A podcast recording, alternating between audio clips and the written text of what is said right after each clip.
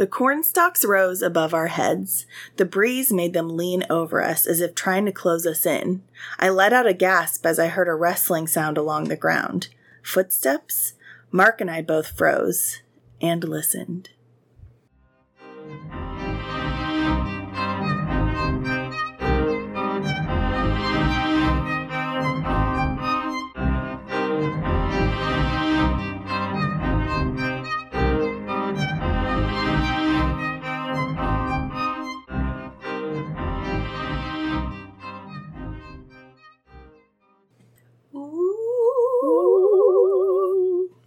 Those are some pretty good scary sounds. they were. We are here for, uh, you know, consultation for TV show adaptations and also spooky noises. That's right. well, greetings, Hello. fellow book enthusiasts. Yeah. Welcome to the We Read Books podcast. This is a show where we read books and then talk to each other about them, and hopefully, you enjoy yourself while you listen. Yeah. That's Yeah. what we want. And if not, well, sorry. I don't know how to help you. maybe listen more and maybe you'll get more used to it, or, Yeah. you know, Maybe we're like some of the best books. You just have to get through the first couple of chapters and then you're hooked. right. Like every book ever. Just get to know us. Right. You know? that's all that's all we're asking. Yeah. We're quite delightful. I I think so.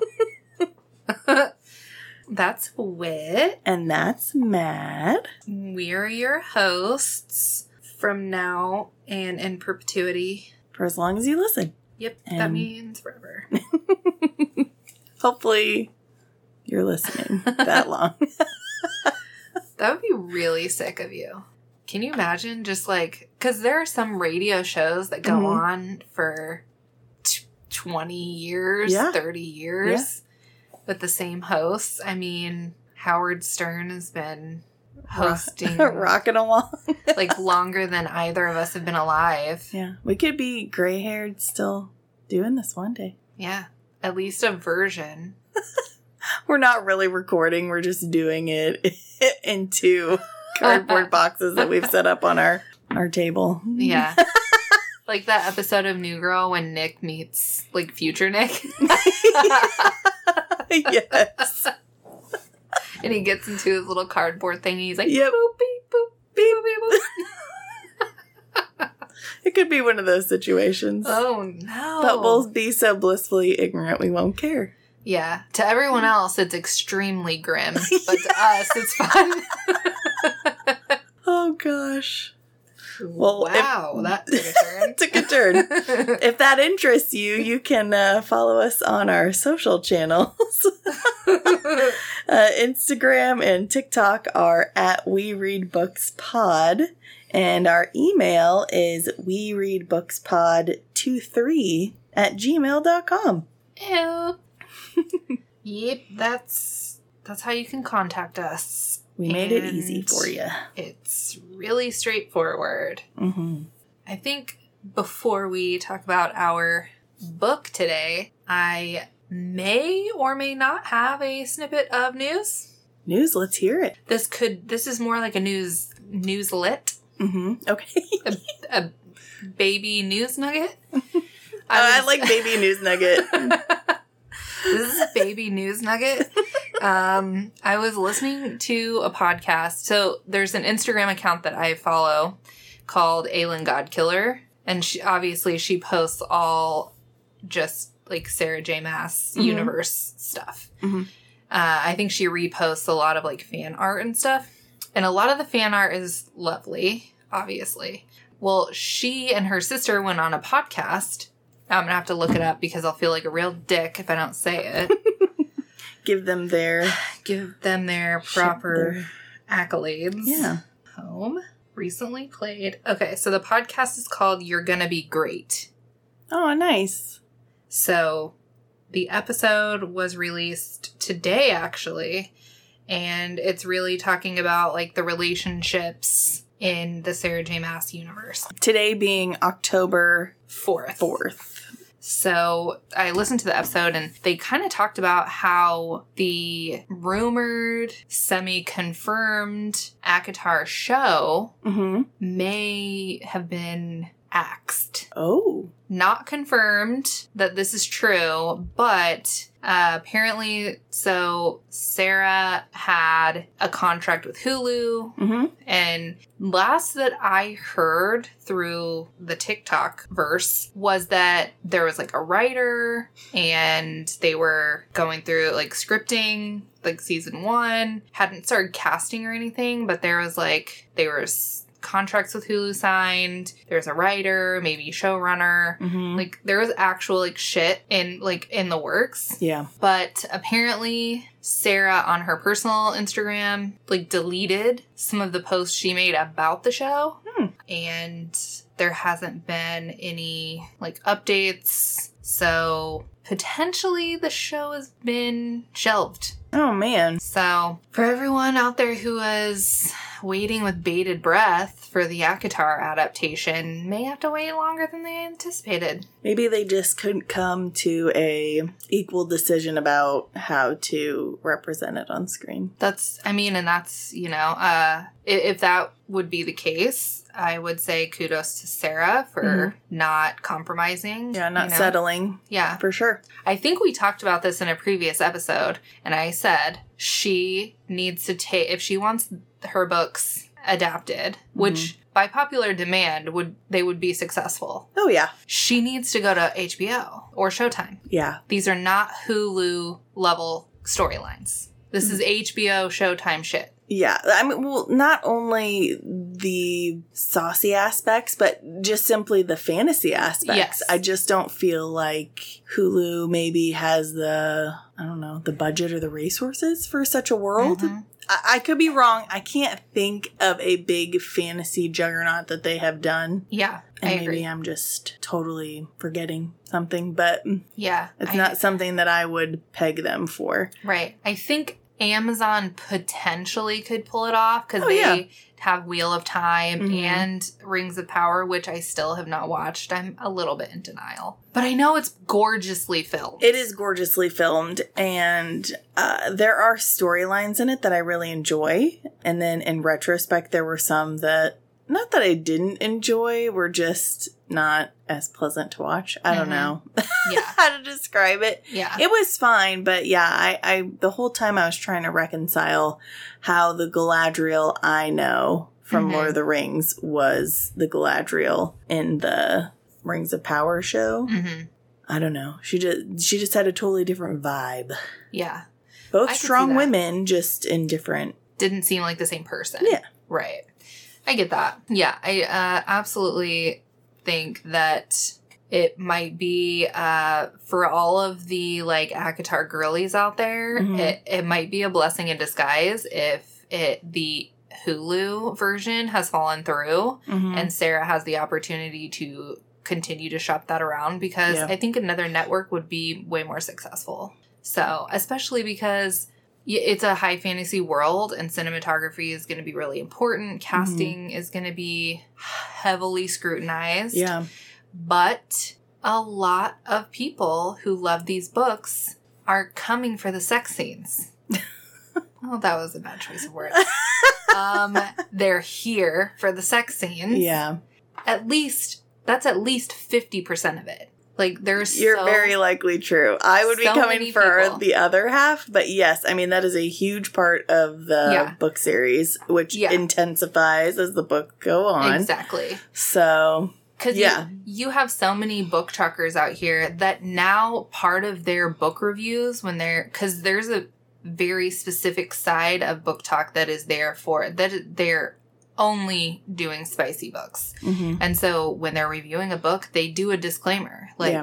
this book is good but there is very little spice right, because some people just aren't interested in reading it if there's if there aren't intimate scenes which to each their own right, that's not my gig if it's there it's there if it's Right. not it's not right, but people will be guaranteed disappointed if they get to like chapter 55 in the Mhm. second book Mhm. and it's not where it's supposed to be Right. it doesn't hit but also this is not pornography.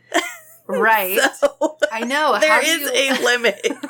I don't know how to I don't know how they're going to balance that because I I do think that there is a subsect of the fandom that would be very disappointed if they don't see three full frontal male nudities at least once. You're All probably of- right. I'll, there will be at, at least a small riot in the streets if they don't see a Rhys, Cassian, and Az dick on the screen. For sure.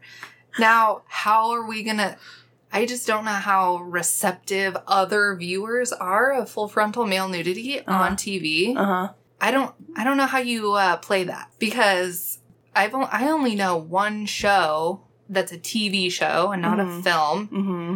Where you actually see male genitalia and it's shameless. That's a showtime. Mm-hmm. But it's only one episode. It's very brief and it's not like in a sex scene moment either. Right. He's like asleep. So it's not sexy. mm-hmm. It's just there. I think it's for like comedic purposes because Mhm. that character's kind of goofy. Mm-hmm. And I think that th- it's just like a whoop, Yeah. there it is. Yeah. It's yeah. not meant to be like a sexy moment. So Mhm. I don't know how that's going to play Yeah. on screen, to be honest. so, ladies, you might not get any bat boy penis on the screen. I just. I just don't know how that. I don't know how it's gonna fly. I'm probably the one percent of the population that like just wants to see the story and doesn't care too much Uh. about Yeah, the spicy bit. I'm kind of in the middle. Like, I actually didn't know. I read them before. Yeah, I don't think I went into it even knowing that it no was idea. there. Yeah, And then by then I was you were already in. in the story and I was like, well, I gotta know what happened. So here we go. I know. It's so st- so strange. Like, because I had read all of Throne of Glass before I read any of ACOTAR, Mhm. and there's not very many. I was gonna say a handful at most over Yeah. the entire series. and they're right? not even. Yeah, they're not even in the first five Several, books. yeah. So, you know, by that time, you've had such a build up. You've had such a like that slow burn situation. Mhm. that when it happens, it feels like a lot more satisfying. Mhm. In ACOTAR, it's kind of like, hey. Yeah, I feel like is it? I thought maybe there was only one scene in the first book, but then after that, the like all bets were off. But I can't Mhm. remember now. It's been so long. Yeah, I, th- I think there's only one sex scene in the first ACOTAR. Mm-hmm. And then the second one has more, but not like, it's not crazy. And then the third one on is just like, and the last 50 one, 50. the last one, it's like every other page. Right. And it's like increasingly graphic. Yeah. It didn't bother me still. I just warn people that Nesta is nasty. And I don't Yeah. mean like in a judgy, gross way. I just, you know, She's a more, more in like the, she's a naughty girl Yeah. kind of like, whoa. That's true. Yeah. Whoa, Nesta. And I didn't, I didn't expect that from you. yeah. She's a lot more like freaky than like Feyre's are still like a little on the sweet side, hmm but Nesta, she a freak. and but the problem is when I read Silver Flames, I I, I listened to it at work, hmm and I was just like, Oh boy. okay. what am I get first of all, what am I gonna do all day if I'm not listening to this? But also, if what if my headphones die and my audible doesn't pause like it's supposed to, and then it's just like mid sex scene, just full coital. Yeah, that's the that's the deepest fear of any audiobook reader that is reading these books is the battery on my headphones better be full.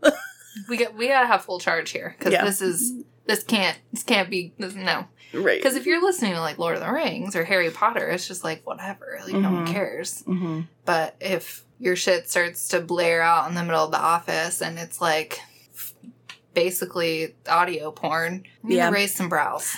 Yeah. So- Yeah. For sure. Um, so anyway, that was the the news corner. So um, after the news corner, we are talking about a childhood classic today. Indeed. This is part of our more on theme spooky season Yes. because it is now October. hmm Um, it was 91 degrees the other day, so that's really annoying. Not setting the scene at No. all. Mm-mm. If I have to wear shorts in October, we have a problem. Right. Like severe. But it is supposed to be 60 degrees on Friday, so I'm um, thankful. Yeah, thank you, Lord Jesus. Very thankful. I'm about to riot. Yeah. At least it suits the book because the book is set in summer. It is set in summer. So, We are doing a Goosebumps book called The Scarecrow Walks at Midnight. I keep wanting to say The Scarecrow Walks at Night. I yes. Midnight. But also, spoiler alert, they are not reserved for just walking at midnight. They That's walk true. That's true. All night. at all times. Uh, during the day. Yeah. Okay, so the Scarecrow walks. Yeah, the scarecrow walks. Basically. walks. But I think at midnight sounds spookier. It does sound spookier. But what's funny about the Scarecrow walks at midnight, it sounds like a code phrase. Yeah, it does sound like a secret code that you use to to get into a secret Yeah, door. It mm-hmm. does. I agree. Like that's all I could think about at first. I'm like, the Scarecrow walks at night. Hey, Well- the Scarecrow walks at midnight. now let me in. and the black cat prowls at one. You know, like well, yeah, like you're saying it, and there's gonna be a there- response. Yeah. But yeah, so the, is this our first quote unquote children's book other than the Harry Potter books? yes, Okay. I kind of forget that those are again children's books. I kind of separate because I think The Hobbit is technically a children's book too, Right.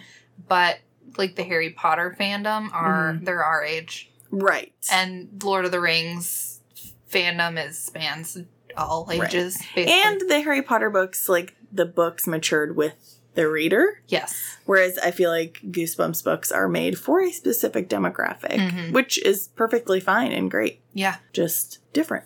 Just different. Yeah. Um, if you don't know, uh, the Goosebumps books were written by R.L. Stine, and this particular one was published in May 1994. Dang. I should have looked up how many Goosebumps books. I should have looked up how many Goosebumps books there are. Because there's not only just the main run, but then he did other ones as well, not just Fear Street, but there are so many different kind of groupings. And then I was surprised to find that he also did like silly books and, you know, other stuff like that. So, Mm. This says the original Goosebumps books from 92 to 97 were there were 62 of them. nice. Dang, that's so many. Yeah. Caleb's going to be so ashamed of me that I didn't just know that off the top of my head because we have been collecting them hmm and we have a little checklist and we're only missing i don't know i think maybe 10 at this point Yeah. so we've gotten a lot of them but i just i couldn't remember what number that list went up to and like i said we've gotten some of the outlier ones Mhm. as well that are like you, you know again he's gonna be so ashamed i can't remember their their their title but there's other groupings of other little spooky stories that he's done besides just the fear street series which they turned into a show on on netflix Mm. Really? hmm Oh, that's cool. yeah I'll have to check that out. Is it like age appropriate, like for kids, or is it for adults? um i would say that one's more young adult or Okay. teen Yeah. and older not for children but not like so mature that you have to be a certain age to Mhm. to watch it NC 17? Yeah. Yeah. But no, I mean, it, it was fine. I I didn't hate it, but I didn't love it. Yeah. There was like a c- couple of the episodes that I liked more than the others. Mm-hmm. Interesting. Yeah. Hmm. Okay. So obviously, R.L. Stine has written quite a bit. He apparently wrote under a pen name, Jovial Bob Stine, which is funny. Jovial Bob. That's why I threw that in there. I was like, that's hilarious. I didn't even know that he wrote humor books. Yeah. So he wrote dozens of joke books and humor books for kids. Some of them were called How to Be Funny, 101 Silly Monster Jokes, and Bozos on Patrol, which is funny. I was gonna say, does that sound scary to you, do clowns?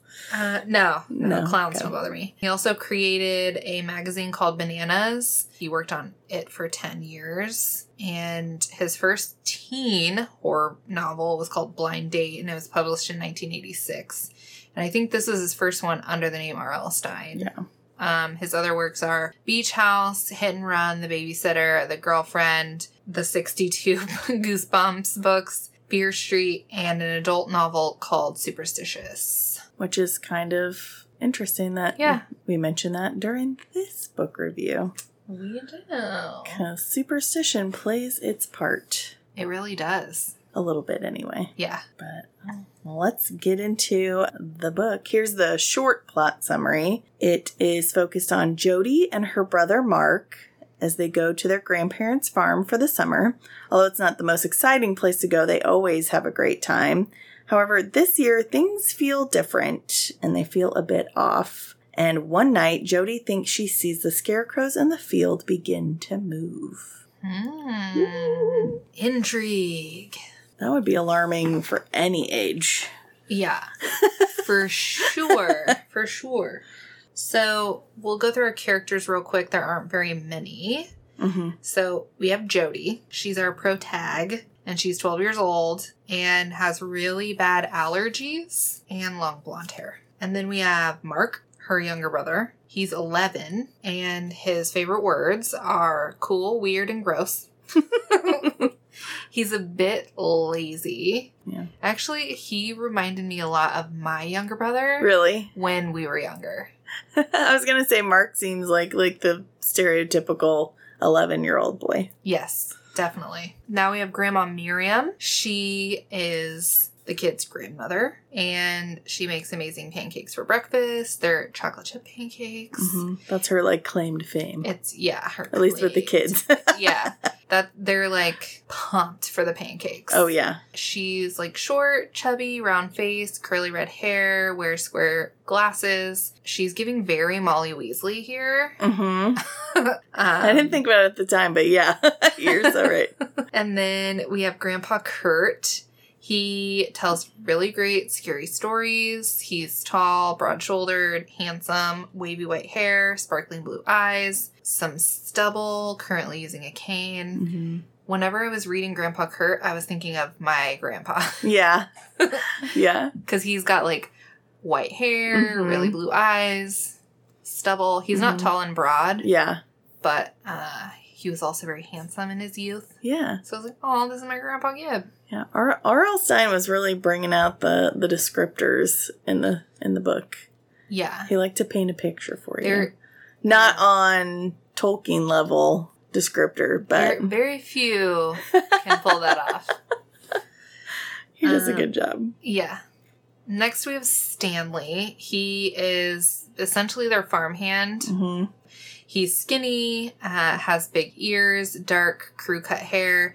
He's described as odd but nice and is very superstitious and carries around a book about superstitions. Um, he's also worked for them for like 20 years, like Yeah. a super long time. Yeah. And Stanley has a son who also lives on the farm with them, and the son's name is Sticks. I don't. Did we get his actual first name?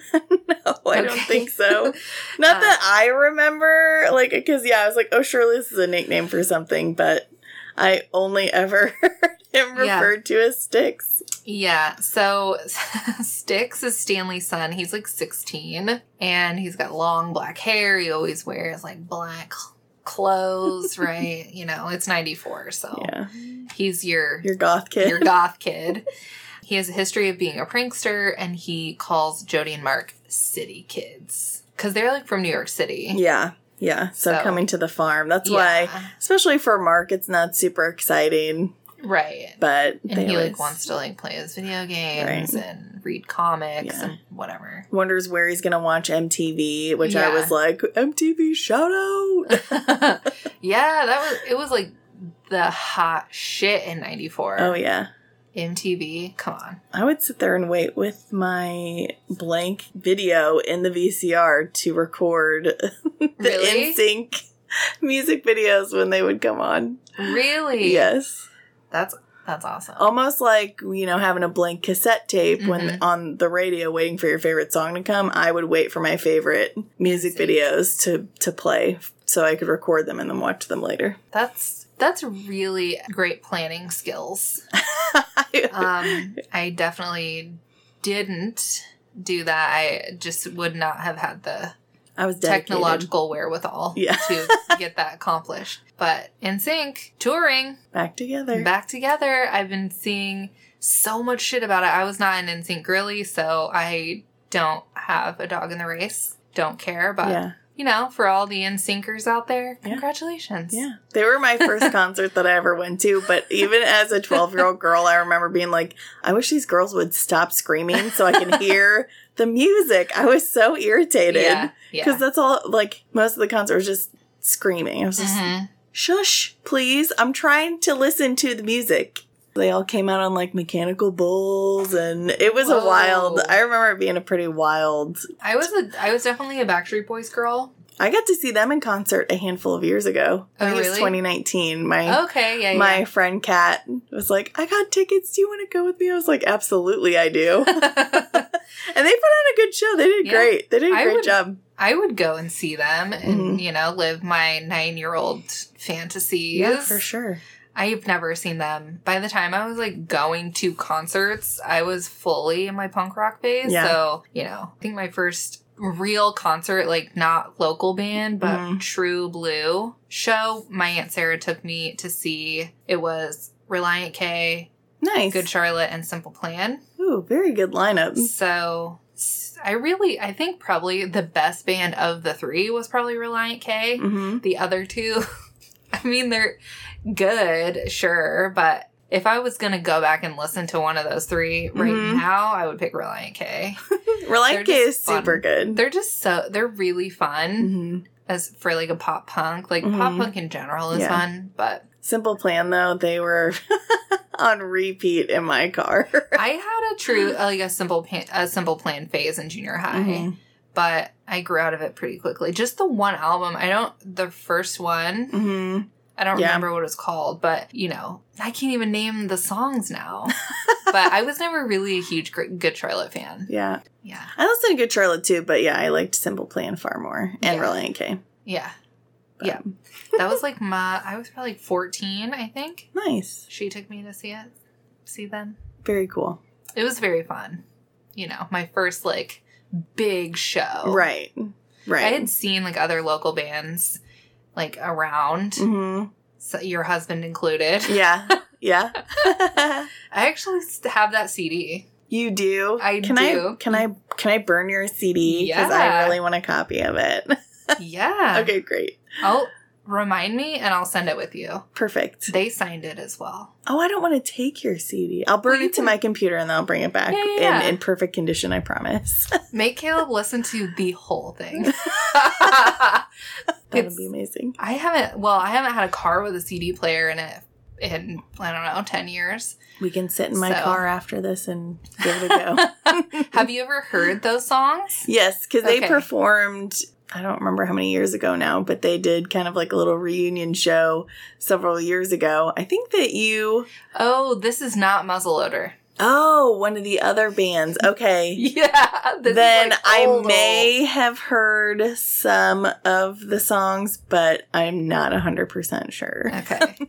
I um I'm trying to there was another local band in the area at the same time that we were seeing Mhm. and I get like their names mixed up. So Yeah. I don't remember which one his was. Gotcha.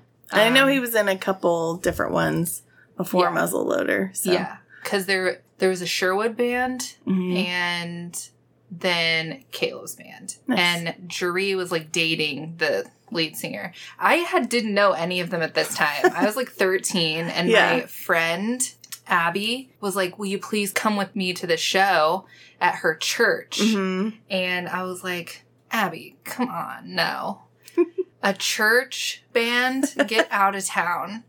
And she was like, please, my parents won't let me go by myself, and blah, blah, blah. It was like a youth night situation, Mhm. and she really wanted to go. So my friend Callie and I were like, fine, we'll go with you hmm because we love you. But just for the record, we're not into it. Had no idea what we were going to see at right, all. right. I was thinking like, because my family was all Baptists. Baptists do not have church bands, right. you know? so I had no idea. I was like, oh my God, this is going to be so lame. But we went and it was Caleb's band. Oh, And nice. whenever I, I mean, obviously, like, I had no idea who any of these people Yeah. were, but whenever later, my mom and Dillard started going to their church, the Uh-huh. first time I went, I was like, I know that person. that guy on the drums. Weird. I know that person. It took me a while to figure it out, but I was like Yeah. going through my CDs and I found I was like, Holy smokes. it has clicked. it has clicked. That's so great. Yeah. Yes, I, I will be borrowing that. Listen to it on the way home. oh, yeah, that's so Sweet. fun. Because my car does have a CD player, so I'm set up. I wish my car had a CD player. I have so many CDs that I just like don't use anymore. hmm Kind of obsolete because of Spotify. Right. But, but when you have gems like this one, Right. how are you supposed to listen, you know? Yeah. Unless they decide to upload it to Spotify, it's not going to be there. That's right. Oh my god. Exciting.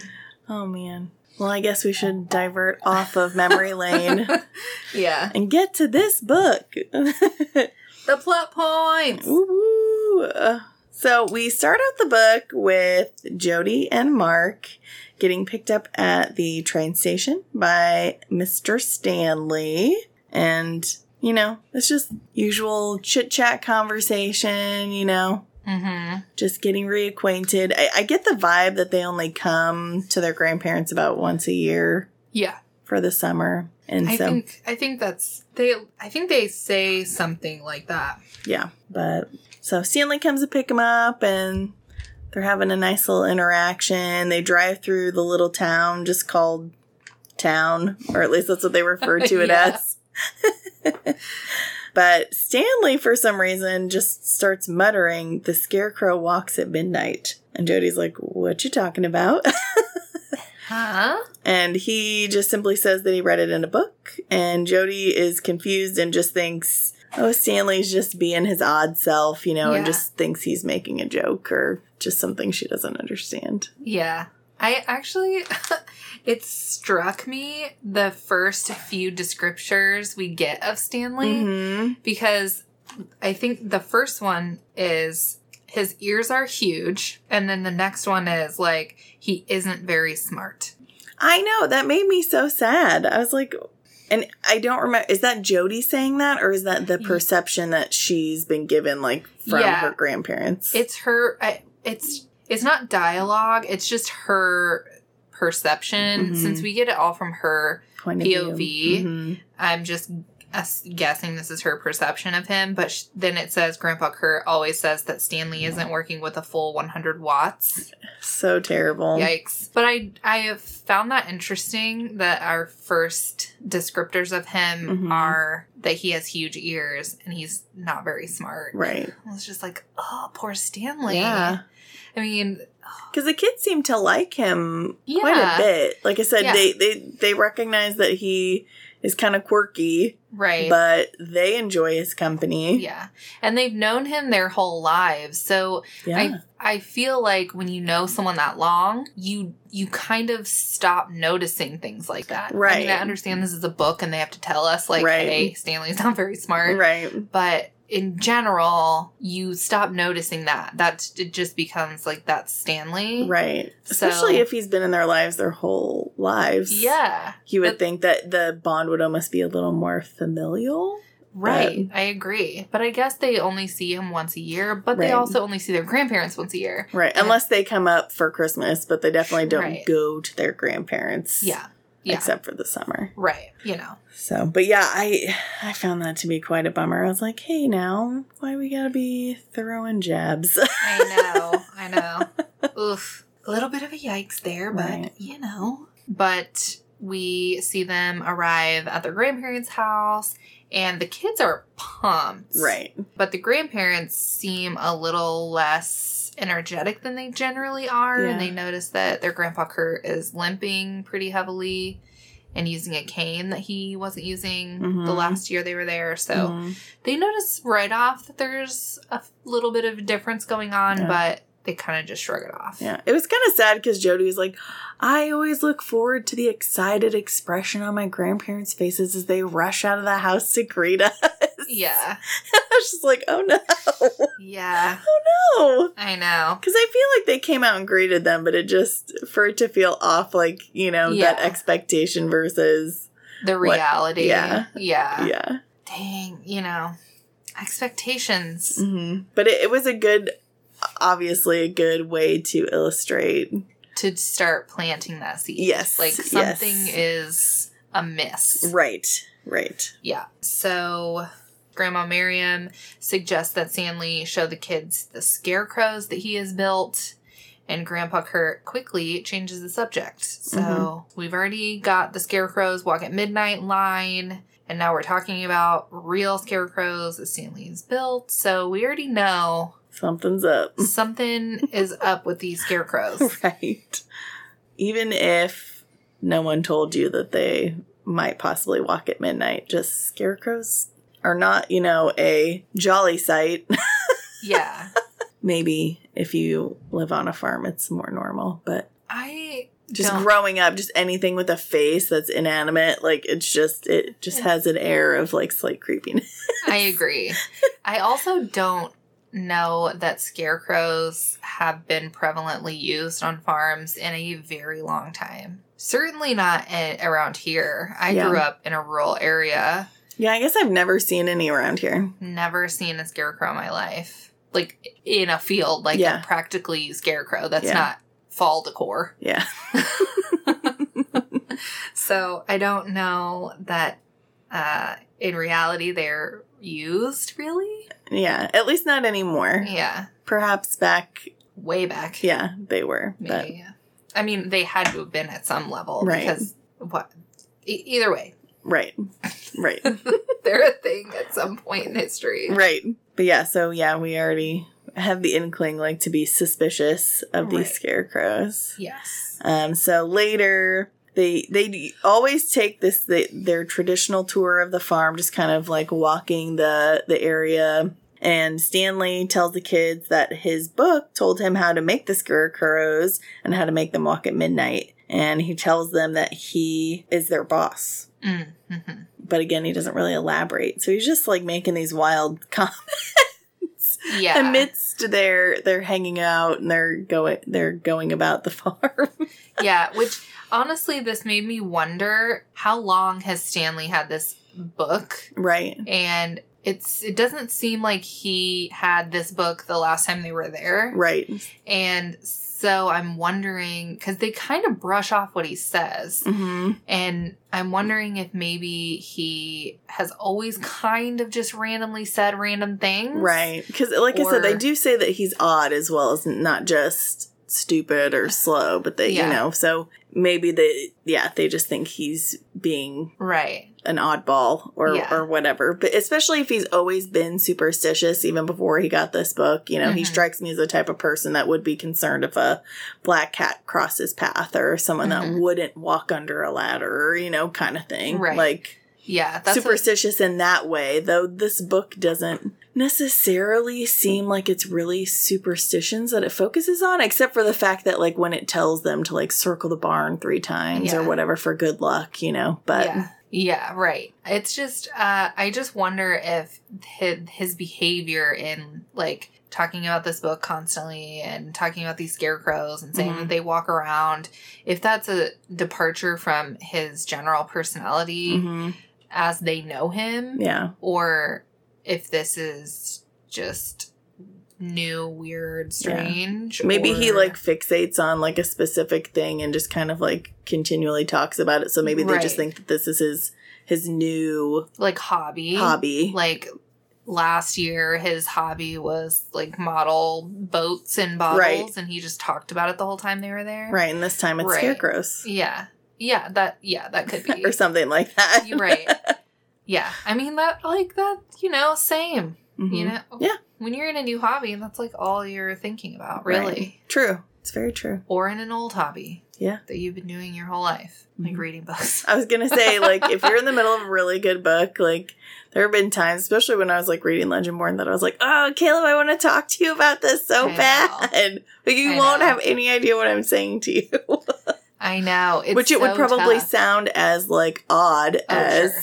the Scarecrow walks at midnight. You know, Yeah. like right. yeah, Exactly. the the.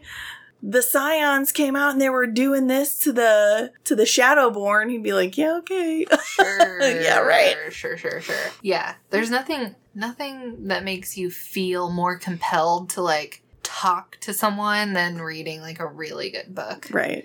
So they that maybe they're just passing it off Yeah. like he just loves this this superstition book. This book must be the shit. I want to know where he got it. I agree. I need to know more. We need to have we need some backstory on Stanley and this book. yes, I agree. Because it's it's giving very um grimoire vibes. Yeah, yes, I agree. Dee, dee, dee, dee, dee. Okay, so during their grand tour, Yeah. we uh that he's taken to the scarecrows and this is when Jody kind of thinks she sees one moving for the first time hmm and it like tries to grab her and she's like ah! Yeah. freaking out obviously but it turns out that it's just Sticks Yeah. stanley's son is uh you know just trying to pull a little pranky prank Right. and scare her Right. and mark and it works but then he kind of gets a little serious with her and he's like hey shit's different here like things have changed Right. but he doesn't elaborate No, I just think that this is especially with what he knows or could know. hmm This is not a good joke no not a good at joke all. right and And she just had, I think at this point, she just had like a scare, or at least the book kind of gave us a little false scare Mhm. about the corn being like rotten or gross. Yeah, the worms. Yes, Yeah. yes. But then Stanley's like, hey, no, that's normal. It just happens sometimes, Yeah. you know? So it's not like there's a curse upon the farm or anything. Yeah. But to be kind of like, ah, worms, and then be grabbed by a scarecrow, it's Right. like, you know, she was already on edge. Yeah, she she's at the jump scare Yeah, portion. And then Sticks just gets her. yeah. But And then he's being all cryptic. yeah. See, and here here's where my mind was just like, why doesn't he just say what's different? I know. because that would obviously the answer to that question is the rest of the book would be unnecessary. Right. Just like most movies, specifically rom coms, like it's a situation where one conversation would fix everything. Literally. But if that happened, then you wouldn't have a story to tell. exactly exactly that's like there there are a lot of uh like memes in regards to like the harry potter series Yeah. where Yeah. like one decision at the beginning like when harry is a tiny baby they're like let's not leave this kid with the dursleys who clearly are very very anti-wizard and pieces of trash. right like there's just so many where it's like if this would have happened harry potter would not have been a series yeah, it was like the uh, you know Yeah. the beginning of Sorcerer's Stone, and then yeah, they The let him stay with the Weasleys instead. The end, you know, Yeah. or whatever. yeah which is hilarious but i mean it's true on some level every book has to have a plot device to Mhm. move the story forward Right. and i know like as long as you don't see the seams of that Yes. it's you're not gonna notice it until you're like asking this question Right. but any book any story there's going to be some element where you have to suspend your disbelief Right. Especially when you're from the point of view of a child, like yes you know, um, some children would just be like, "No, tell me," and you know, punch the crap out of someone until they divulged it. But jo- Yeah. that's not Jody's vibe. She's just like, "What is Huh? going on? What? Yeah.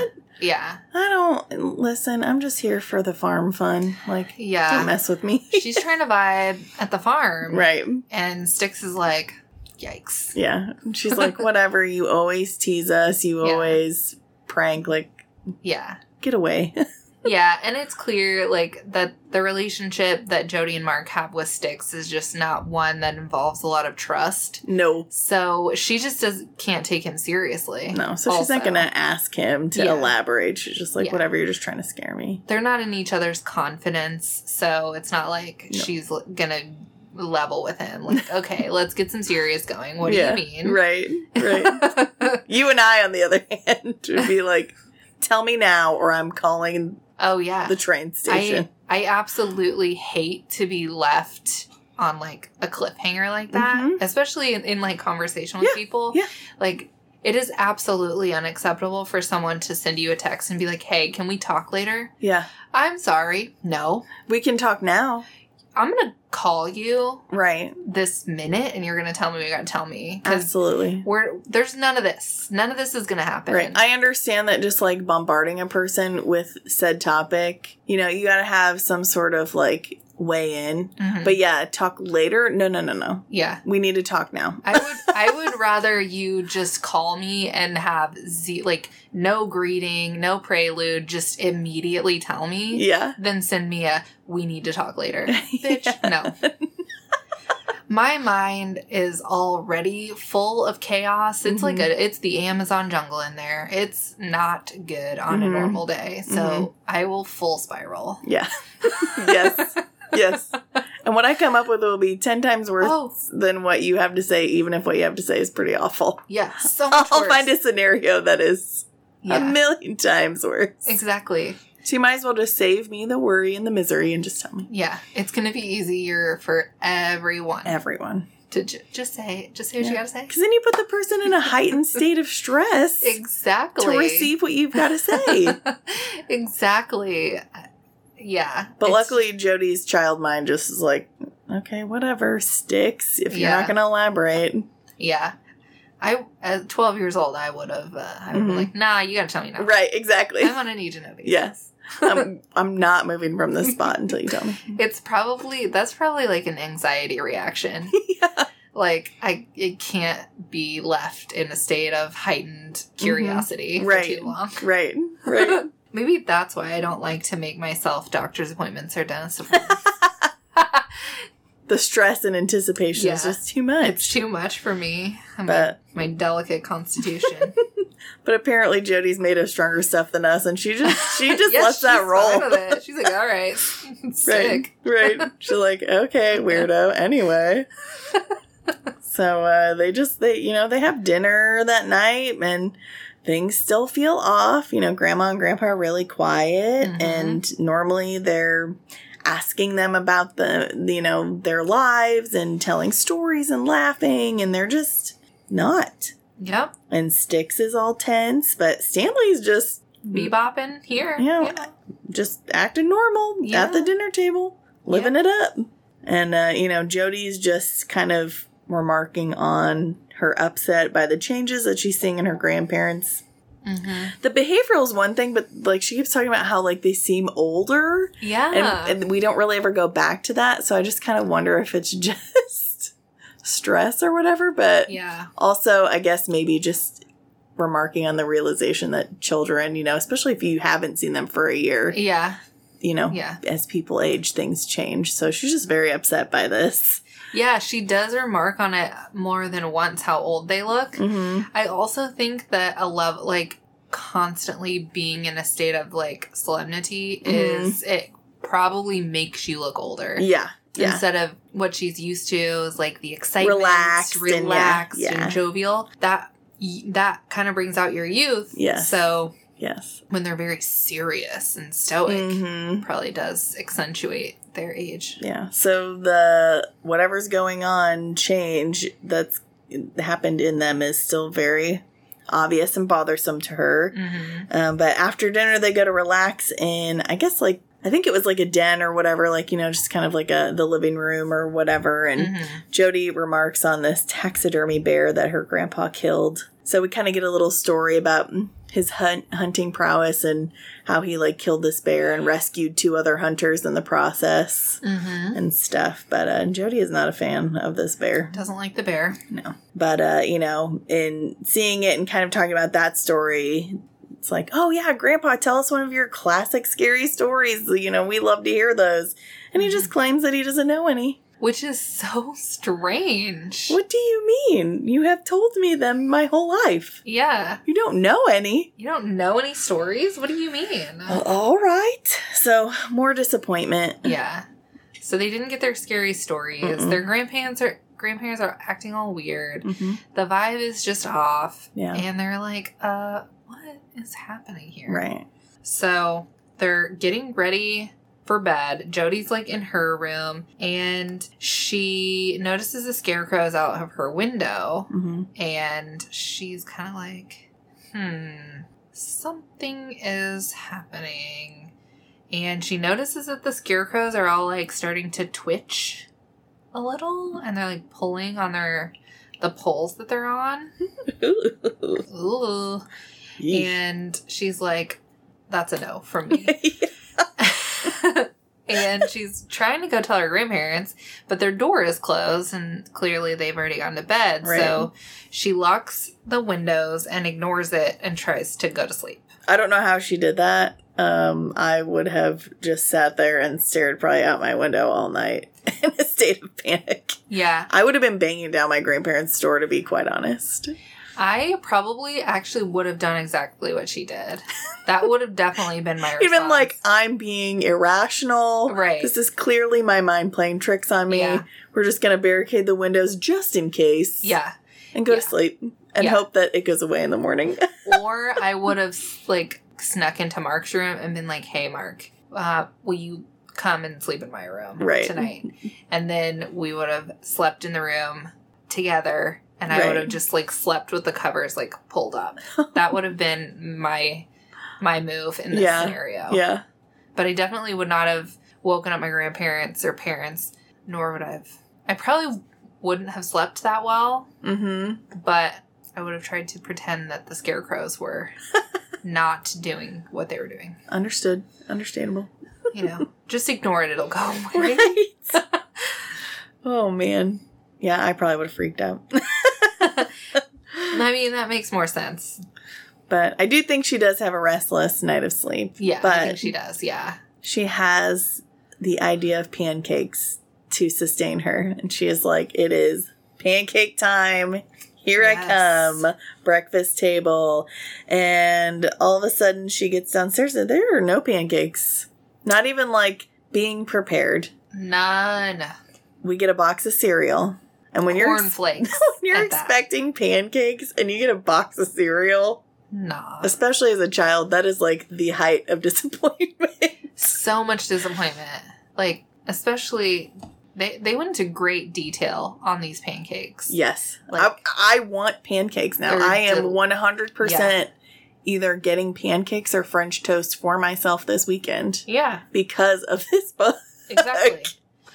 yeah, chocolate chip pancakes. Mm-hmm. Get out of here. I, I prefer blueberry, but um, Me too. chocolate chip, good too. Yes. Oh, absolutely. Um, you know, so just this emphasizes even more that things are different. yeah, Um, and we we actually get a little scare again. Jody sees a scarecrow hand coming from her grandma's arm, but Mhm. then all of a sudden she realizes it's it's just her grandma holding a broom. yep, But she just blames her watery allergy eyes because obviously on this farm there are things probably afloating in the air, and this Yeah. like, especially this girl she lives in the concrete jungle. She is not In the- used to the yeah. pollen. yeah.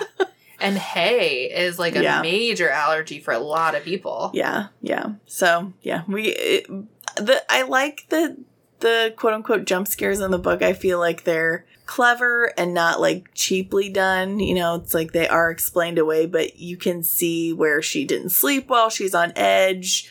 She thinks she saw them move, so it's like something like that would kind of mess with her, you Mhm. know. Yeah. So I think it's well done, like in his writing. I think I think those little spots in the book are very effective, especially for a young reader. Yeah, for yeah, for sure. So when they sit down, Jody just decides to tell everyone about what she saw with the scarecrows at night. Mm-hmm. She's like, "Listen, I can't hold this in any longer." and Stanley says it was just the wind. And she notices that her grandparents kind of like exchange glances. Yeah. and she's like kind of putting that in her back pocket. She's Right. like, hmm. Again, as an adult, I'd be like, what is this? yeah, What is this that we are doing right here? yeah. Seems like it's not the wind. Right. Am I right? Right. But kids are just like, oh, okay. Yeah. They're they're much more likely to accept an ex- explanation from an adult. Right. Right. And you think, all right, well, okay, that's got to be true. Right. Because scarecrows don't move, so. Yeah. Who am I? Okay. So that i- little thing happens, and then it's kind of suggested that Stanley take the kids out fishing. And so Stanley, Jody, and Mark get their fishing poles and they go to the creek. Mm-hmm. They're going to be fishing. This is when they circle the barn three times for good luck, Mm-hmm. which is strange. Yep. But whatever. It's in the book. It's in the book. And Sticks is busy. Jody's kind of like, why isn't Sticks coming with us? Yeah. But he's like, he's busy. So Jody is fishing and she feels like the scarecrow. She they have to like wade into the creek. So they're Mhm. like standing in the water Mhm. doing their fishing. And she thinks that she feels a scarecrow grab her leg. yeah, she feels like, you know, stringy, strawy Yeah. hands grab her ankles and start to tug her down. Yeah, and she like freaks out and falls down and then realizes it's just like a clump of like sticks and grass Right. from the creek. This poor girl. She's like, "Damn it. Got me again. Got me again." but then now she's like completely soaked through yeah. and she's done fishing. She's like, "Nah, I'm done with this." Right. So, Where I think Mark's like, you scared all the fish away. yeah, he is. He's a care. he has literally no care in the world No. at this point. No, he seems to not notice a darn thing. Yeah, he's in La La Land Mhm. essentially until Jody like forces him to acknowledge what's happening. Right, right. but yeah, at this point, you know, she's scared away the fish in that area. So Stan and Mark go to a little spot just a little down the ways. And Jody thinks she sees a scarecrow off in the distance. And she's kind of wondering, like, did it follow us from the farm? Like, what is going on? So she looks away and looks back and it's gone. Mhm. Pretty typical. Yeah, That's how it always goes. You never take your eyes off of it. that's right. Same with spiders. Right? they disappear when your eyes move away from them. Yep. But she does decide to tell Stan that she saw or thinks she saw a scarecrow, but that it disappeared. And Stan kind of panics a little bit and says that he needs to go read his book or consult his book and he runs off. So this leaves Mark to carry the fishing poles and uh, Jody runs after Stan. Yeah, which I think it's um I don't know. It Stanley and his like reaction to her saying all the stuff about the scarecrow seems strange. Mm-hmm. Like it scares him. Mm-hmm. Well, it's weird because at first he's like, "Oh, it's just the wind," Yeah, and then he's like, "Oh, I gotta, I gotta consult my book." So it's like, which is it? right. Is it my imagination or something happening? Yeah, is it no big deal or are you actually freaked out? Right. And maybe I read that scene earlier on incorrectly. Maybe it was like, "Oh, uh, I mean, it was probably just the wind," but maybe he was actually nervous. But Mhm. that's not how I read it. But either way, he's sending mixed signals. He's sending s- so many mixed signals. Mhm. But so after Stanley goes to run and consult his book, she kind of, like I said, leaves Mark behind because he's carrying all the fishing poles. And she passes a scarecrow and kind of just like looks at it. And, you know, she confirms it's not moving. This Mhm. thing is stagnant. But then she thinks she sees her grandpa in the barn and she goes to find him and talk to him. But then she gets locked into the barn, Yeah, which is a little alarming. pretty strange. Uh, it, to me, it'd be like getting locked in a dark basement. Like, Yeah. no, thank you. Nah. Um, and then she starts hearing scraping noises at the barn door. And so Mm. she climbs up into the barn loft and she sees a scarecrow outside the door. Yep. What? Yep. So I guess they have like a rope that's kind of like hanging there. And she, th- you know, she's like, that's the only way I'm going to get out of here because Mhm. the door's locked, you know. So she swings down on the rope Yep. from the loft, intending to. I think the scare she sees a scarecrow, but then sees it kind of like run off, and she's like, "Oh no, I'm getting to the bottom of this." So Yeah. she swings down, intending to chase after the scarecrow, but then she bumps into Sticks. Yep.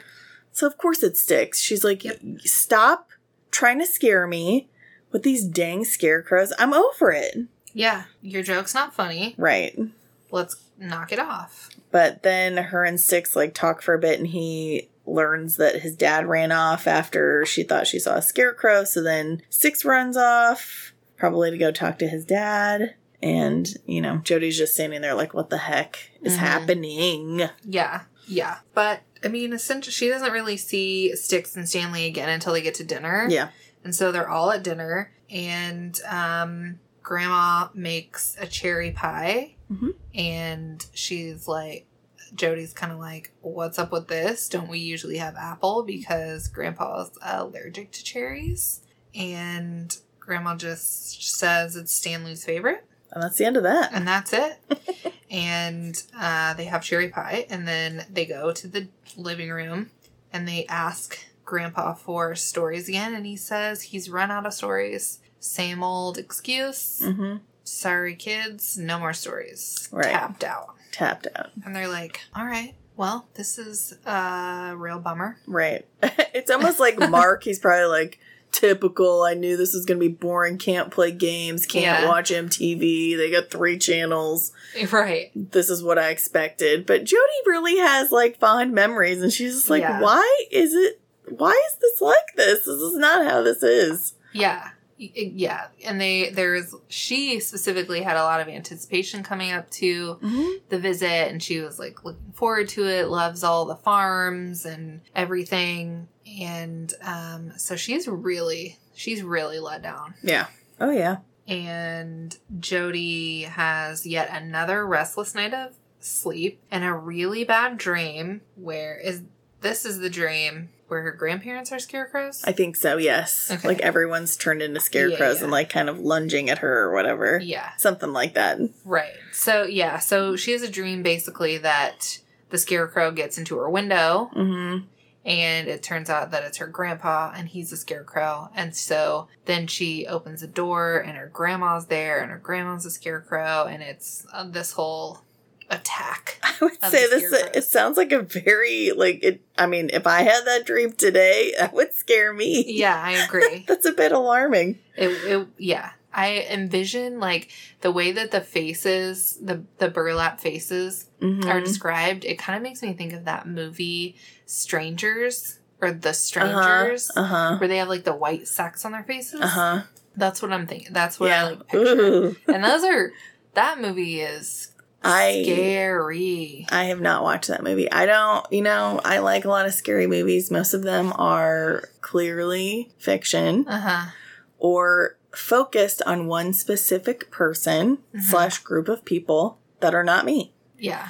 But in movies like Strangers, where it happened to you because you answered the door or because you were home, Yeah. slash, it could happen to anyone at any time in real life, Yeah. that's not fun for me. That's not fun. Real danger? Lurking out my door? No, thank you. I know. This world, like real life, is scary enough Uh huh.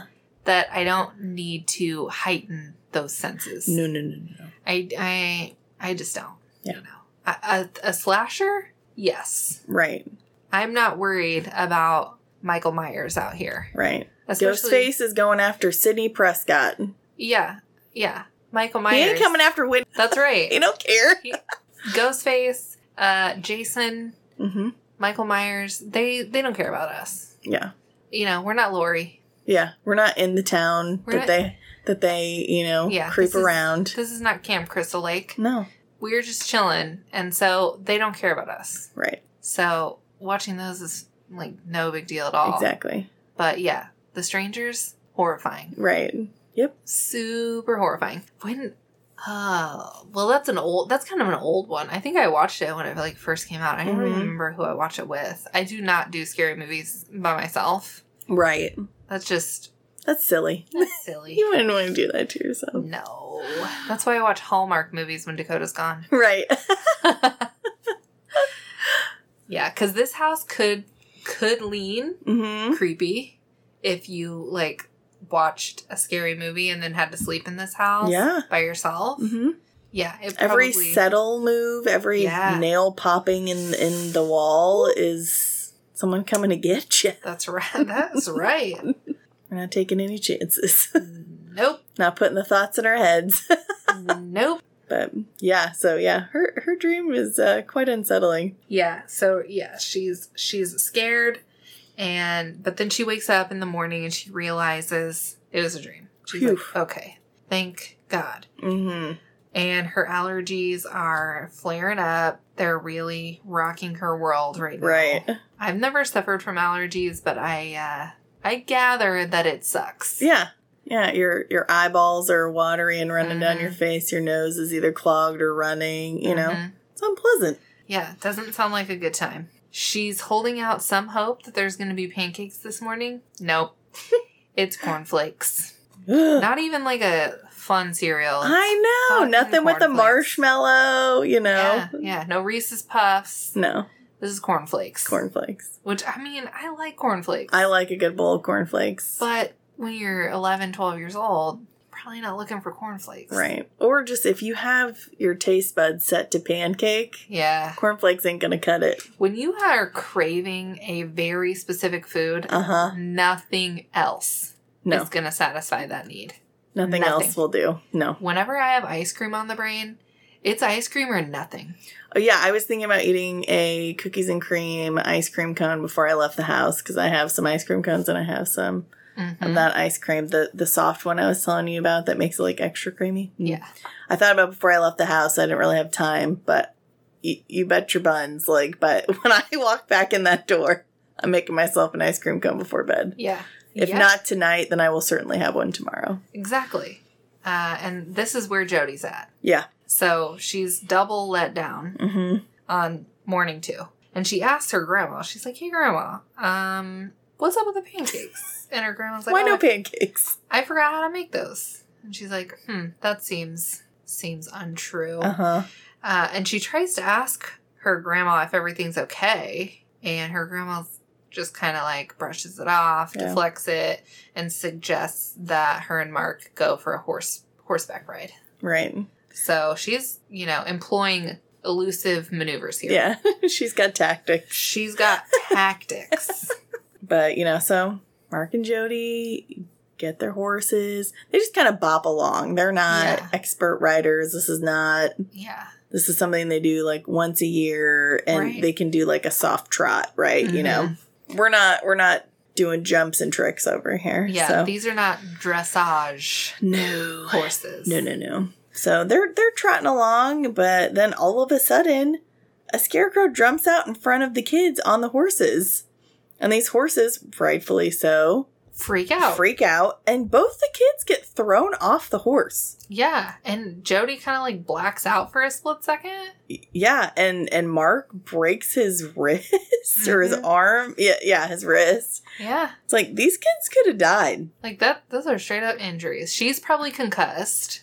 Oh, absolutely. I I was kind of waiting for it to be like out of my head, but Yeah. I mean, I, it does describe her as blacking out, but she never like mentions any further like pain. But right, she's definitely concussed. one hundred percent. You don't just black out and not have a concussion. Right.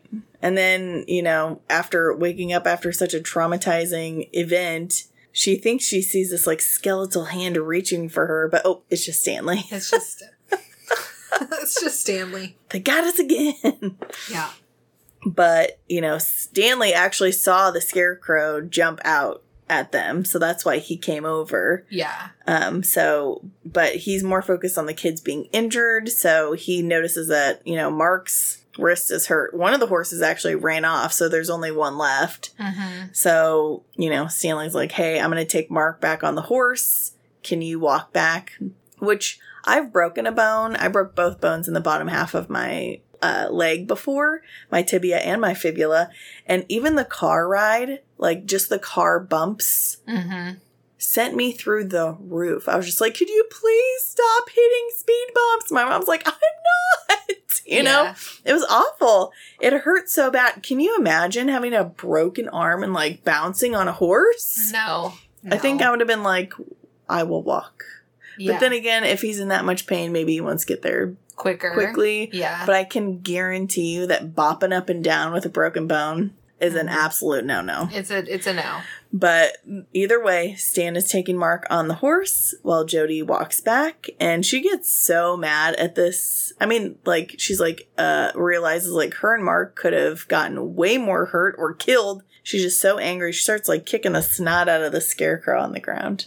And I mean, it's just Yeah. a scarecrow. It's just Yeah. hay, you know. It's just Yeah. nothing alive about it. But But she's, she's, done playing. it. She's done playing games. She's over it fully. And so they they go to lunch and I think they kind of figure out that Mark's wrist is sprained. Yeah. But not but it, he's gonna be fine. He'll be fine. Um, so they're at lunch, and Jody tells her grandparents everything that's been going on and her suspicions, and they're dismissive, and they just tell her that Sticks is it's just Sticks, and he's joking around, and Right. like no big deal. Yeah.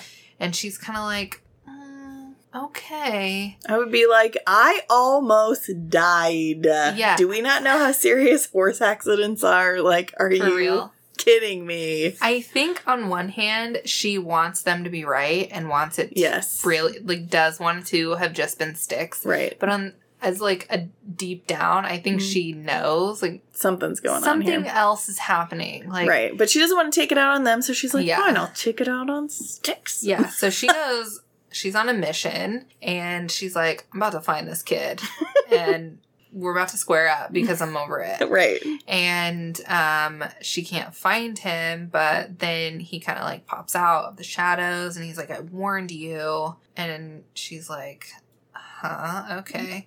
And he tries to he starts to explain, but then he loses his chance and has to run off. And I think he's going to look for his dad Yes. at this point. Yes. So she still thinks, or has part of her still thinks, okay, S- Sticks is he's being a, a jerk here. Right. He's a coward. He just doesn't Yeah. want to face He- up to what he almost did, you know, or Right. is doing to us. So Exactly. She's like, I'm getting revenge. Yeah. So she's like, game on.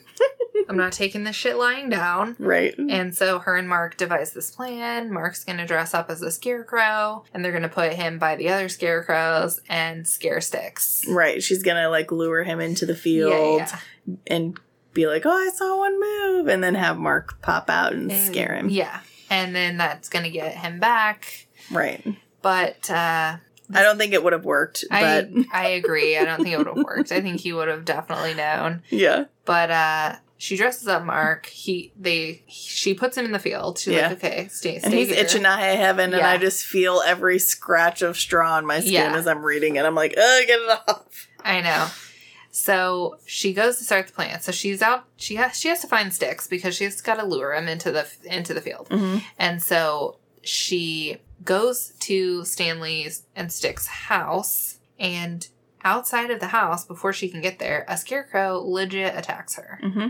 And so it's got her on the ground, or has it's got a hold of her. Yeah, it's like trying to choke her. It's Yeah. grabbed her. You know. it has her in its clutches. Mhm. And luckily, Sticks opens the door and sees this and saves her. He, Yeah. like gets it off of her, and now she has realized, okay, well, obviously the scarecrows really are walking around Right. because Sticks was not that thing that just attacked me. Right. And he was not anywhere near where he could control it in any way, shape, or form. Exactly. But So- like it just stops. She throws it to the ground and it just stops moving. It's like Yeah. what? It, something's glitched in whatever is making them be alive. yeah, because they're like alive a little bit. Right. a little bit. What if the book was called "The Scarecrows Are Alive a Little Bit"? yeah, Not "The Scarecrows Walk at Midnight." They're alive Right. a little bit. they're alive just a little. Because they don't even walk at midnight. They walk at all times of the day. This is daylight. She Yeah. was riding on the horse and it Yeah, jumped across the path. yeah. So, There's a glitch in the in the magic that's and, going on here. yeah, something. So. Something. Yeah. So, Sticks tells Jody, finally, he explains that, you know, things are different. He explains why. He's telling Jody that Stanley, in his book, brought the, sca- the scarecrows to life and that he only put them back to sleep under certain conditions. So, that's when we find out that the grandparents had to make this deal that they would be nice to him and not tease him anymore because apparently like we said earlier the grandpa says that you know St- uh, that Stanley is, you know, slow and stupid. Well, apparently he doesn't just tell other people that, but he like, you know, teases him specifically directly to his face about it. Yeah. And uh, you know, so he makes them promise that they're going to be nice to him and not tease him and that they're going to do what he wants. So, oh, okay. That explains the cereal and the pie and the no scary stories because he likes cornflakes and he likes cherry pie and he does not like the scary stories. Right. So he makes all that stop, Yeah. which then you're just like, "Oh, I can't blame him, you know? right right it was um this part was like it made me feel sad yeah. because at the beginning you get the descriptions of the grandparents as jody sees them Mm-hmm. and they're like what you think of your grandparents they're just sweet and kind and like happy and you know your Yeah. your grandparents Yeah. right and then all of a sudden you get this explanation and they're essentially like bullying stanley Yeah, like how bad did it have to be for him to be like, I'm gonna make an army of scarecrows to like Scare intimidate you. them Yeah. to where it makes them be nice to me. Yeah, and there's also like that power imbalance too between Stanley and the grandparents Yeah. because they're his boss. Right. And one of the things he says about the scarecrows is that he's their boss. Right. So he's kind of like, in some way, Stanley doesn't have really any agency over himself because Yeah. he's like at their mercy and they Right. like mistreat him and Right. tease him. Right. And it really made me like a little sad. Yeah. And also, is this the moral of this book? yeah. Right? Is that what the book is trying to like convey? Like that consistently making fun of someone will eventually to drive them to act In extreme means. extreme ways. Yeah. Yeah. take drastic measures to stop the bullying from Yeah. happening because that's essentially what he's doing. Right. Right. So and I, I just wish we would have seen a little more remorse from the grandparents because it, because it almost seems like one of those situations, and this really happens. There are people that like tease people relentlessly, Mm-hmm. Yeah. But in their mind, they're just kidding. They're it, just it doesn't mean anything. It's not a big deal. But it's like the person on the receiving end doesn't see it that way. exactly. So it doesn't really matter how you intend it. How it's being received hmm is awful, Yeah. and you need to recognize that and just stop being a douche. Like, Yeah, it was just like, yeah, it's so crazy. And yeah, it just like made me think like Stanley has been working for the grandparents for so long. yeah. Again, like it should be more of a familial Yeah. bond. That's what I mean. And he like lives on their property. Yeah. And it just made me think that they would appreciate his him more, have more respect for him, hmm and not be cruel and like laugh at him. Yeah, and be yeah, be harsh to him. It's like Yeah. quit. This He should not have to have gone to these means to like subdue you to the point because yeah, now it's not just like uh because he wasn't just like stop making fun of me. It was Yeah. like not only are you gonna stop making fun of me, you're gonna do what I want, what Yeah. I say. yeah, You know, so he felt like he had to turn the tables completely right. and kind of intimidate them. Yeah. And that's so sad. It really is. It really is. So But yeah, so he makes that deal with them, but clearly the spell to put them back to sleep didn't fully work right. because they're still kind of, like we said, sometimes alive. yeah, exactly. Exactly. So, see, so Stanley comes out and sees this, the scarecrow on the ground, but then Mark, who's still dressed up as a scarecrow, comes like running out of the Yeah, out of the the field. field. And so Stanley sees him and panics. Yeah, he's in full panic mode. Like, okay, these scarecrows are not Yeah. asleep. Yeah. So he runs away and Sticks follows him and he's trying to redo the awakening spell because he thinks that he's like in charge of the scarecrows and Right. they'll listen to him. Right. He's like, something went wrong with the first spell. I'm going to do it again. I'm Yeah. going to wake him up Yeah. and I'll tell them what to do. Exactly. Um, but it doesn't work and they don't listen to him and basically advance on everyone. Yeah. Yeah. So the scarecrows are chasing, you know, because they're all kind of separated right now. You Mm-hmm. know, Sticks and Stanley were kind of off a ways when Stanley did the spell, which it made a comment that Sticks was kind of frozen while he was doing the spell, and I Mm-hmm. kind of thought that that would come back into play, but it really didn't. Yeah. I thought that was kind of interesting to point that out, but then not have anything happen with it. Right. But yeah, so they're all kind of separated. So then Jody and Mark are still kind of where they were. So yeah, these scarecrows are coming after them and you know, they're tripping, they're falling, you know, all this stuff and but I mean, they're all made full of hay. So like as they're coming in closer, you know, obviously that's just going to aggravate Jody's allergies. and she sneezes and she notices that the scarecrows, you know, her brother jumped in surprise when she sneezed and all the scarecrows did the same. So they're thinking that the scarecrows think that Mark is their leader. So they kind of test this by having Mark do different things. And their thought is, oh, well, if Mark takes his head off, they'll take their heads off and this they'll they'll go They'll die. They'll die or be Yeah. done. Yeah. He does it and just exposes his face and they're like, "Oh, you're not one of us. You're not our Right. bu-" you know, these scarecrows are apparently fairly smart. So this did not work at all Yeah. and they begin to attack again. So they run to warn their grandparents, and they kind of run into the rest of the group. So the grandparents and Stanley and Sticks, so we're we're all together now, mm-hmm. and we're just being advanced upon. And earlier there was a comment about a torch that was like always lit in the back of the barn. Mm-hmm. It didn't really seem significant at the time. It was just kind of like, oh, there's a torch burning over there. Well, there was a reason for it because Sticks, just in case, had this torch constantly burning. So he actually ran, you know, found a hole in the scarecrows, I guess, ran to get the torch, and he basically burns up all the scarecrows, and this cr- and the crisis is over. Yep. So Yep. Sticks, who we thought was our mean boy villain, saved the day. He saved the day. And basically that everyone kind of goes to bed after that.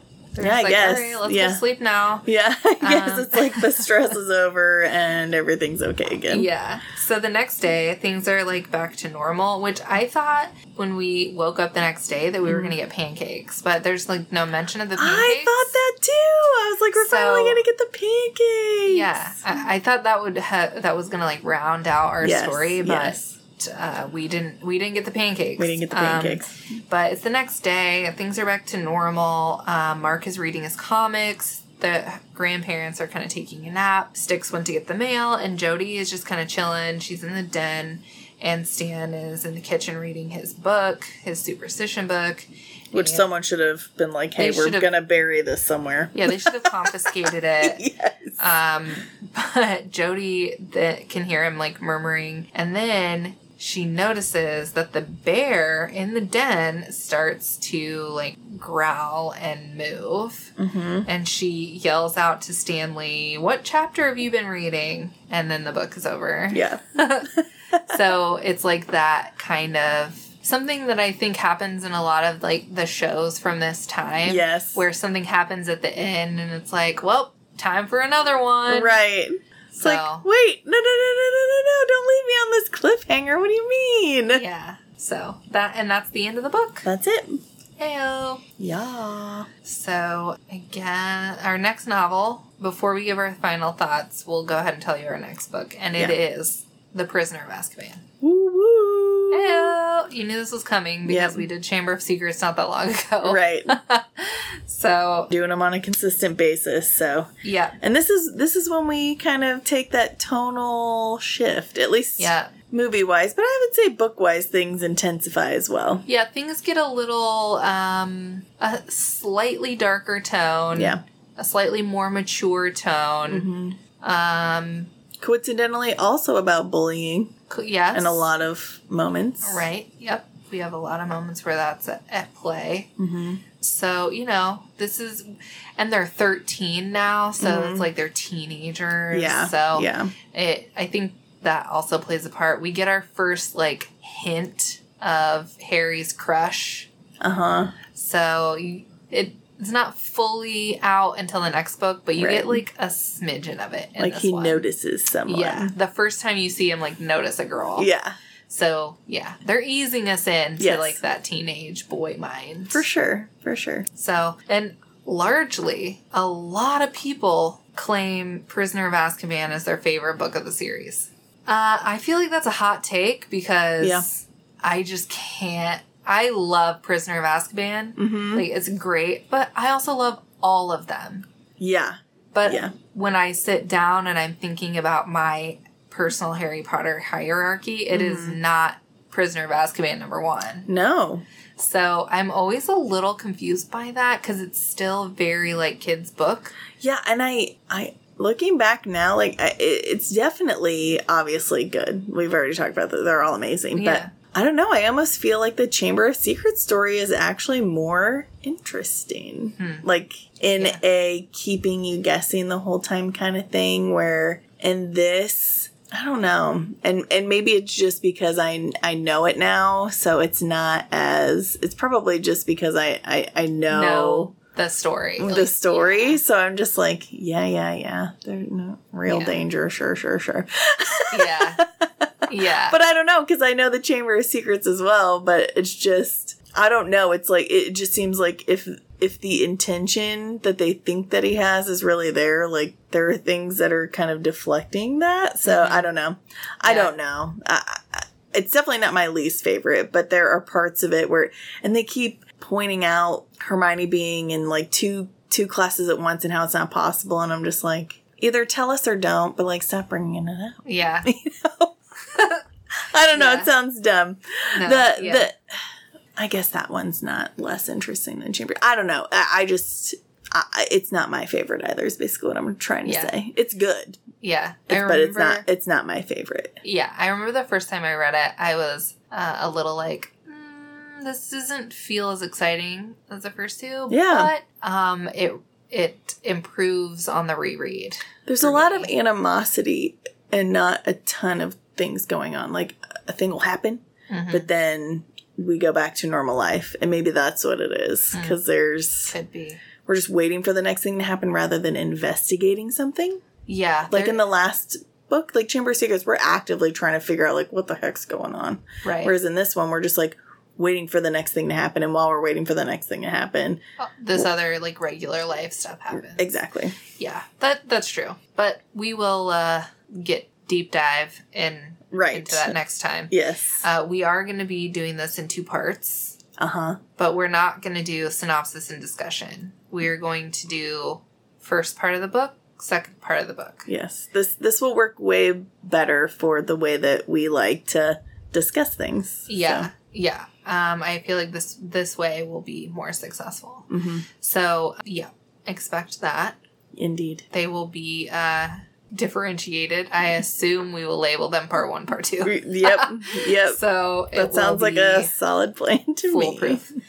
so yeah, I guess our final thoughts now. Yeah. Would you like to go? Yeah, yeah. So I am gonna give this one uh, a three out of five, which probably seems wild compared to the other things I've also given like a three out of five. Yeah. But in the context of what it is and who its audience is, Mhm. I feel like it's just it's a well written book. Like I said, for for the audience that it's made for, I like the descriptions of the scenes. It's not too much, but it gives you enough so that you feel like you're in the scene. Mhm. Um, the the cliffhangers at the end of the chapters, like I said, I felt like they were more clever and weren't like totally cheap, but like they were well placed in a way to like keep to keep you want to keep reading, um, which I thought was very clever. Mhm. And then, uh, yeah, like I said, I just I feel like it's the story itself is well written. There are definitely some like questions and threads that aren't tied up. Um, but overall, I, I enjoyed it as like a little quick read. But I definitely think that it has the bones for a way more intricate and better story. Mhm. But I do think what's there is a really good base if you wanted to turn that into a book, you know, that's a little bit more mature, gives you a little bit more information, like Mhm. where he gets the book from and and different stuff like that that we kind of talked about, you know, Yeah. like Yeah. where's Stick's mom slash Stanley's Yeah, I significant other, you know, Right. the you know, see the grandparents kind of learn their lesson Mm-hmm. and just different things that we kind of talked about throughout the discussion. You know, there there are definitely things hanging out there or that could have been dug into deeper, but again, I'm taking into account that this is made for younger kids, Mm-hmm. not young young, but you know, younger. younger. So, um, with that in mind, I I give it a three out of five. I th- I, I think it's just a, a well written book for its demographic. Agreed. Um, I gave this one a two point five out of five. I it was quick and nostalgic to read for sure. I didn't read Goosebumps books when I was younger. A lot of people in my class did. I remember it being very popular um, on Library Day. Yeah. Oh, I bet. but I never read them when I was young. Um, but I did watch the show, and I also watched Are You Afraid of the Dark? I was a religious watcher of Are You Afraid of the Dark. So this it gives this vibe, right? Yeah. That's this is the kind of stories they told on that. Yeah. I think Are You Afraid of the Dark might have been a hair edgier, like a bit more sinister. I think it was, and it definitely it scared me. Some of those stories Sometimes, were yeah. legitimately scary. Yes. and it was this was a Nickelodeon show, so it was Mm-hmm. definitely marketed to kids. Yeah. So, but reading this definitely brought brought that nostalgia factor. Yeah. I could certainly tell this was written very specifically for children. I would I would have probably read this at age 8 Mm-hmm. Just thinking of the the structure, the way that it the sentences are put together, I feel like I was reading at this level, maybe probably eight years old for content, probably m- maybe a little younger for uh, actual like structure. Yeah. but you know 8 to 10 i would say would be the de- target demographic for this book. Their style and structure are very appropriate for that sort of transition period when you're coming out of like illustrated children's books and mm-hmm. into chapter books. I think Yeah. this is right there in that center. Mm-hmm. Like bef- kind of like the junie b. Jones mm-hmm. books. Like they're very short. They have a few chapters. And very few like illustrations so it's weaning you into more mature books A more complex plot. yes it's getting you used to a complex plot with multiple characters Yeah. so i think it's perfect for that middle grade sort of area uh, overall i had i enjoyed reading it i mean it was about an hour and a half of my time Yeah. Yeah. so yeah, no, it was fun. The it is difficult to kind of assess it Yeah. appropriately because the whole time you can tell you you could just tell this is a book written for kids. Yes. And when you're in your 30s, it's really hard not to think about it the way that you approach just reading in general. Yeah. So Yes. I, I, I started when I started reading it. I had my pen and I was like underlining things, but after a while, like just a few pages, I was like, I can't. I have to just sit here and I just have to read this book because this is not a Dorian Gray. Right. I'm right. I'm not looking for like uh, complex metaphors and very dense prose. Right. This is not what I'm doing here. No. So I had to like almost untrain my brain so that I Mm-hmm. could just read it. Right. And that's like I kept saying like I feel like there are good bones there, but yes, it's it's very obvious who it's written for. Yes. But Which is good yeah. because Yes. when you're eight years old, this is what is going to make sense to your brain. Exactly. They're not wondering the the extra things that No. we're wondering. Right. They're just like, phew. Glad we solved that. Wait, what do you mean? Why'd you bring the bear to life? Yeah, yeah, that's right. I mean, they might, they probably would pick up on like the making fun of Stanley thing. Yeah. Making fun of Stanley, that's mean. Exactly. That's probably They got out of it what they as- should have. Yeah, that's far as far as they're going to go on that instead of like uh, the explanation that I went on. Right. While also, you know, dealing with, you know, something kind of spooky, like kind of Right. dipping your little toe into that arena Yeah. and also just like you know not only were the grandparents bullies but then jody was dealing with what she thought was Sticks a bully bullying her. Yeah. so yeah you kind of got two different sides of that as well Right. But- yeah. And two different sort of reactions to the bullying. Like Right. Jody's standing up for herself, whereas Stanley is kind of um, turning the tables. right Which Jody kind of does too. At she the at least she tries, tries. to Yeah. right and like you were saying the goosebumps show and are you afraid of the dark i definitely watched both Mm-hmm. i was into all those like you know eerie indiana and so weird like i liked all those shows that were Mm-hmm. kind of like spooky supernatural mystery but like light for you know Mm-hmm. youths The youths. the youths um there were actually another set of books i believe similar to goosebumps they were called shivers Mm. and there's only one I specifically remember reading, but it I remember it really scaring me and it had to do with like farm animals coming to life. Mm-hmm. like, Pet Sematary.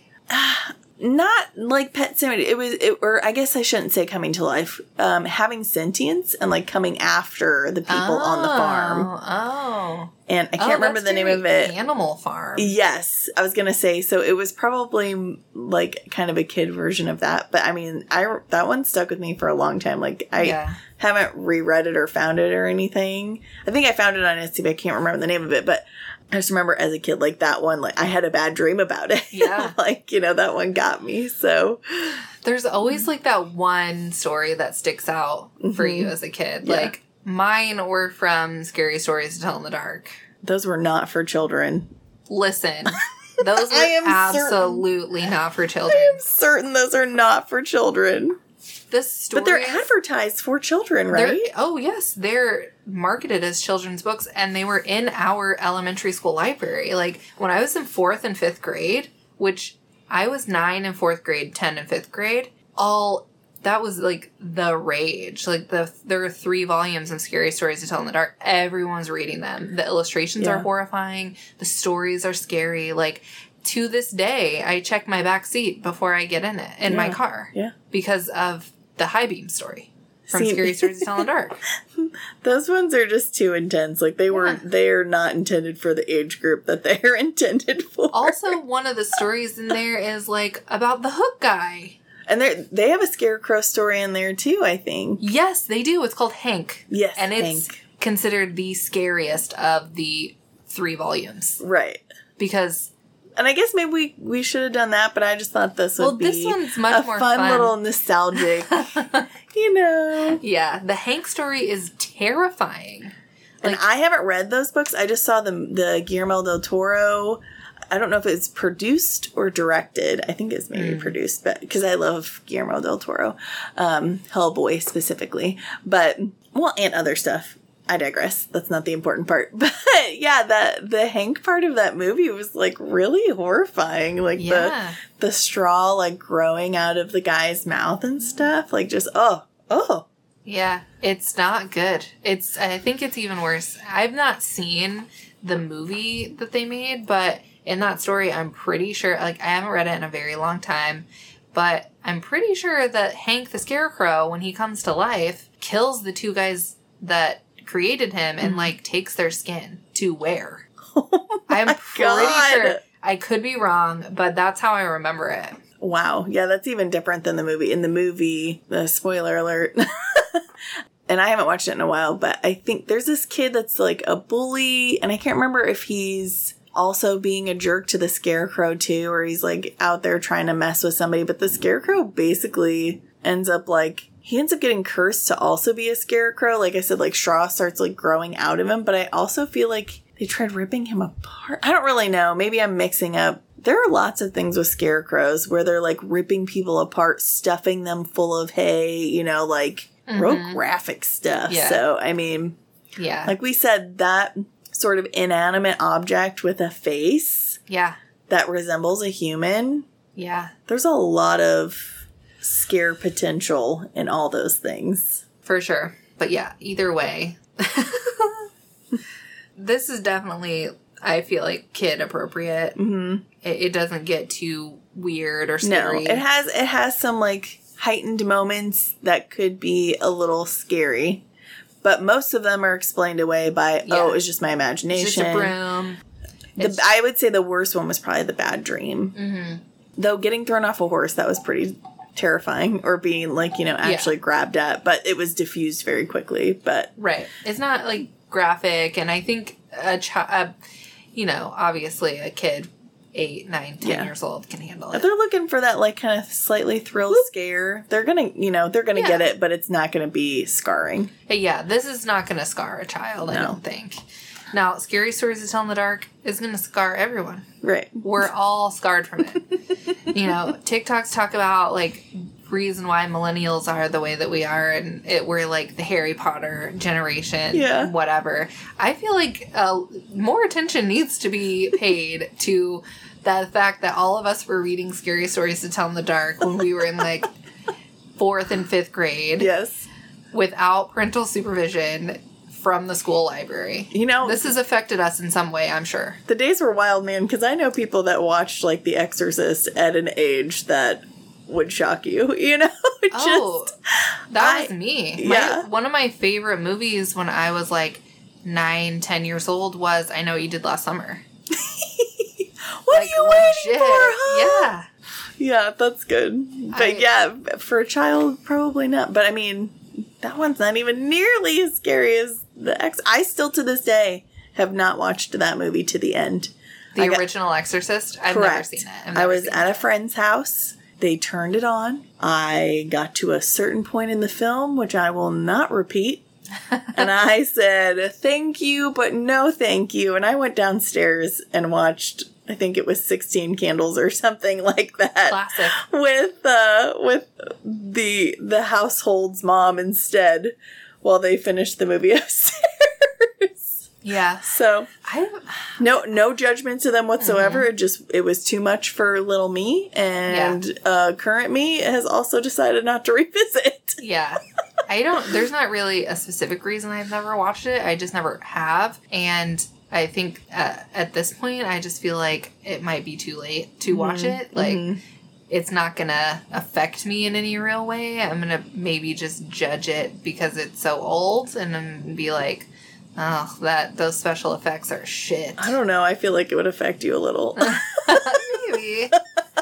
well, uh, maybe I'll freaking watch. There's a new Yeah. possession movie. Yeah, well, with the, the- two girls. yes, and it's called The Exorcist, and I guess it's supposed to take Oh. place. I don't remember if it's supposed to take place um, many years after the first, or if they're also taking the second into account because the second also has the same girl from the first. Oh, okay. but I don't know if they're ignoring the second one or not. But it Okay. does have, and I this isn't a spoiler because it's It- in the trailer. trailer. It's got the mom from the first one in the new one. I don't know Okay. if she's like a con, like is a. consultation Yeah. or whatever. I'm not sure Huh. what her role is, but I I've seen videos of people going through because this year Universal Studios had that haunted house even before the movie was released. Mm-hmm. Which part of me was like, isn't that going to give away spoilers? But the people that are going to that movie already kind of know what to expect, so I don't think it's going to spoil or deter anyone Mm-hmm. from watching it if that's what you want to experience. But just watching the people go through the the haunted house, I was like, that's a no for me, thank you. yeah, yeah. Uh, hmm. I mean, I would. I don't know. I, I have mixed feelings about exorcism movies anyway. I, I don't. I don't know. It's it's just not necessarily my thing. I like hauntings. Right. But possession is weird. I, don't know. It always gives me a, the ick kind of. Yeah, yeah. It, it it it again falls into another category of just. It's just not something that's entertaining to me. Just like the Yeah. strangers. Yeah, it's, it's not- horrifying and not entertaining to me. Possession films, especially ones like as graphic and serious as like The Exorcist, Yeah. are not entertaining to me. Yeah, it's just not. Yeah, I, I, it's not entertaining for me either, and it's I don't know because it's not the like religious factor either. Mm-hmm. Because I can separate fiction from actual like religious faith. Like I don't feel that weirdness. It just I don't know. They're normally just super gross. They like, are really the- gross generally. the goos and the things and, And you know. the contortions. Yeah. That always gives me the ick too. Yes, yes. So, it turns my stomach Yeah. rather than like Yeah. speeding up my heart a little, you Right, know. So if yeah. it turns my stomach, I'm Yeah. not gonna. I'm just not gonna watch Yeah. I'm I'm fairly squeamish generally Yeah. anyway. So that that kind of stuff, like the gross and like the like torture gore, also Yes, I yes. can't do. Nope, I don't do those either. None of that. I can't do that. Hostel, no way, Nah, Jose. dude, Nah. yeah, I can't do any of that shit. It's just because I feel like I can like feel it. You know, Yes, it yes. makes me do that like hunch. Yeah, I'm like, yeah. "Oh, Like you literally crunch your body up, like. Yeah. "Ugh." Yeah, I just simply cannot. So. Mm-mm. Nope. Yeah, so we gotta stay with the slashers, Yep. really, Yep. essentially. So, and Dakota doesn't. He does. He's not really into like the hauntings or the Yeah. possession either. Yeah. Yeah. If we're watching a scary movie, it's more more so like a slasher. yeah. Yeah. I get So, that. You know. Totally get that. Yeah. Anyway, that was our like Halloween chat. Yeah. Yeah. Okay, so please rate and review us yes. on whatever platform you use. Mm. I know Apple Podcasts and Spotify you can. Audible, I think you can. I don't know about any any other platforms. Yeah, I'm not sure about the other ones, but yes, please rate and review and send along your book recs. You know, let us know if you've read any of the books that we've covered, if you read the Goosebumps books when you were a kid, if you still enjoy reading them, if that's like a fun nostalgia read for you. You know, just let us let us know your thoughts on them. Yeah, and let us know if you feel like you've been permanently scarred from reading scary stories to tell in the dark. Right. Like I imagine you probably are. right. if, Right. you, if you were in school in the late 90s, you were guaranteed scarred. you feel the echo of it still you It's know in there. just over your shoulder Yeah, yeah, it's in there. You definitely check your back seat before you drive Yes. anywhere, especially in the dark. yes um, uh, just as a reminder our tunes and artwork and all that jazz are a collaboration of the wrb crew aka Us. me yeah me and maddie maddie and Whit Yeah. Um, and until next time, leave your superstitions at home and read books. Okay. Bye. Bye. Mm.